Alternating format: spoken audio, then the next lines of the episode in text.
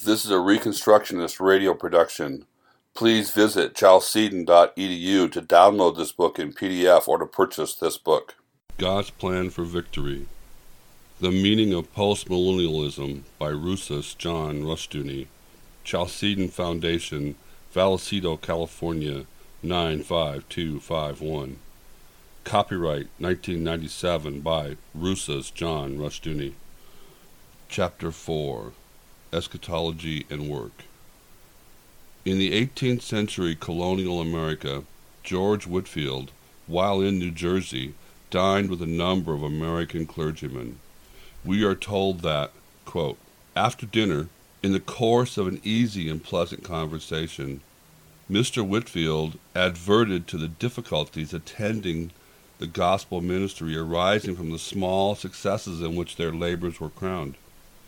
He greatly lamented that all their zeal, activity, and fervor availed but little, said that he was weary with the burdens and fatigues of the day, declared his great consolation was that in a short time his work would be done, when he should depart and be with Christ, and that the prospect of a speedy deliverance had supported his spirits, or that he should before now have sunk under his labor.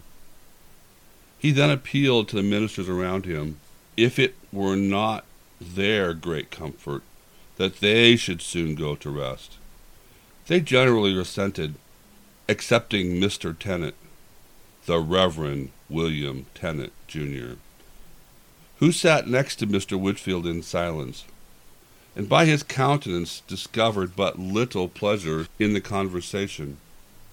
On Mr. Whitefield turning to him and tapping him on the knee, said, Well, Brother Tennent, you are the oldest man among us. Do you not rejoice to think that your time is so near at hand, when you will be called home and freed from all difficulties attending this checkered scene? Mr. T bluntly answered, quote, I have no wish about it. Unquote. Mr. W pressed him again, and Mr. T answered, quote, No, sir, it is no pleasure to me at all. If you knew your duty, it would be none to you. I have nothing to do with death. My business is to live as long as I can, and to serve my Lord and Master as faithfully as I can, until he shall think it proper to call me home. Unquote.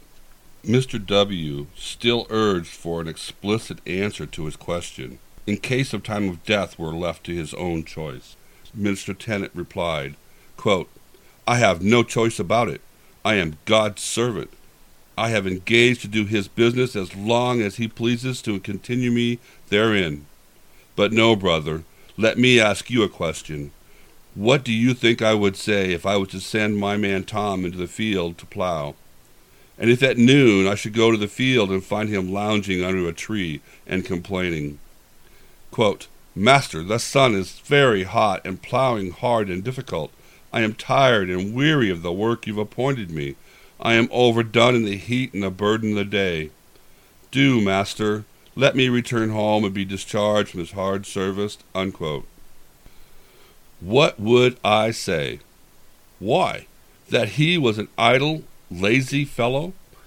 That it was his business to do the work that I have appointed him, until I, the proper judge, should think fit to call him home? Or, Suppose you had hired a man to serve you faithfully for a given time in a particular service, and that he should, without any reason on your part, and before he performed half his service, become weary of it, and upon every occasion be expressing a wish to be discharged or placed in other circumstances. Would you not call him a wicked and slothful servant, and unworthy of the privileges of your employ? End quote. The mild, pleasant, Christian like manner in which this reproof was administered rather increased the social harmony in edifying the conversation of the company, who became satisfied that it was very possible to err, even in desiring with the undue earnestness to depart and be with Christ, which in itself is, quote, far better, unquote, than to remain in this imperfect estate and that is the duty of the Christian in this respect to say, quote, all the days of my appointed time will I wait until my change come. Unquote. This was the biblical and Puritan temper. Murray has shown the importance of this temper to the Puritan achievement, adding, quote, The opportunity of honoring Christ by fulfilling our present duties is a priceless privilege, and those of us that serve him will not be found waiting at his coming. Blessed is that servant whom his Lord, when he cometh, shall find so doing. This belief that God has an important work for man to do and that man must do it was coupled with the belief that what God had done for us, he can do for others. The present belief is increasingly a humanistic faith in the power of the scientific elite who alone can save man. If men will recognize their lack of expertise and submit to the experts, certain races and classes are held to need this government if they are to advance. The Christian view is opposed to this, and it was manifested in the form of agreement of the Baptist missionaries, Puritan in temper and faith, who met at Serampore early in their missionary advance into India and declared, He who raised the Scottish and brutalized Britons to sit in heavenly places in Christ Jesus can raise these slaves of superstition purify their hearts by faith, and make them worshippers of the one God in spirit and truth.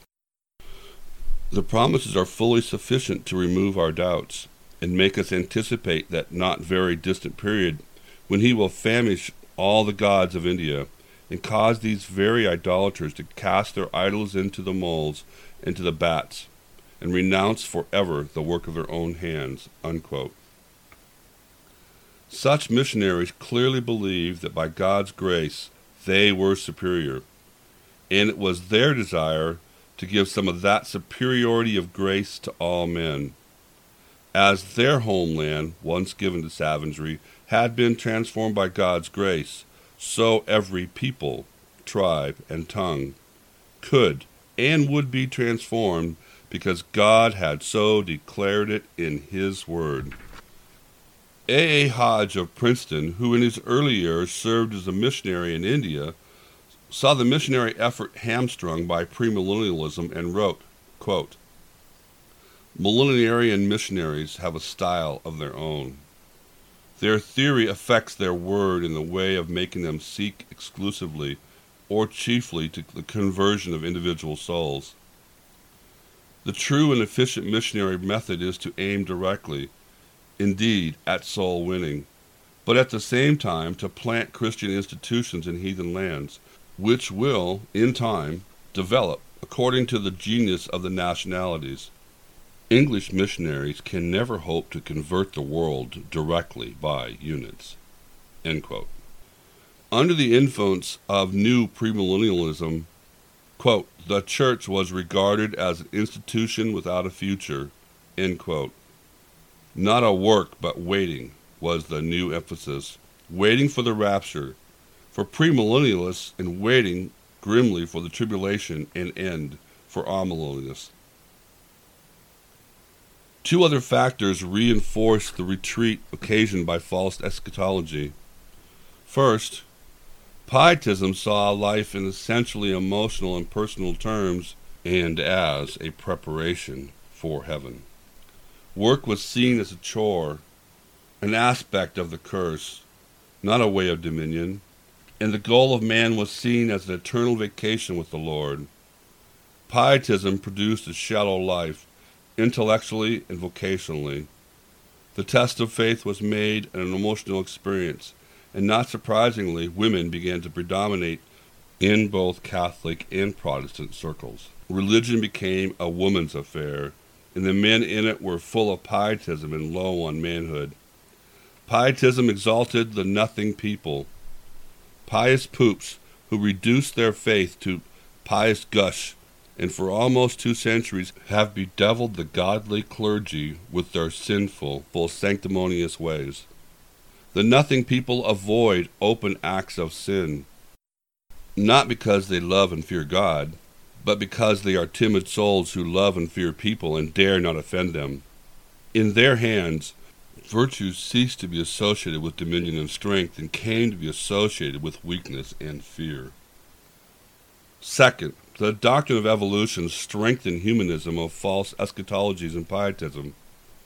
A man can now make himself by controlling his own evolution. A new philosophy of work resulted. Work as a means of evolving a new man, a new society, and a new world. For Scripture, work was God's ordained means of dominion in Eden. After the fall, a curse was laid on man's work insofar as he has fallen to the degree that the redeemed man is sanctified. To that degree, his work again results in godly dominion. The 20th century has seen the failure of the humanistic man to usher in a new paradise by means of his work, and the result is a flight from work and a lust for retirement, for vacations, escape of the world of work. Humanism thus has false philosophy of work and rest. Its claims ape those of God, to renew man in the world. It is a desperate evil, though fair of face, because its hope is that out of the evil good may come. It believes that sinful man can change himself and the world and vindicate his revolution against God. A central fallacy of premillennial and amillennial views in common assumption that the fall somehow frustrated God's original purpose as set forth in Eden. But God is never frustrated, nor can he be. To believe this is to be a humanist, and humanism, wherever it is, must be strangled, because it assumes that man's way can prevail over God's way. God's purpose was not frustrated by the fall, but manifested therein.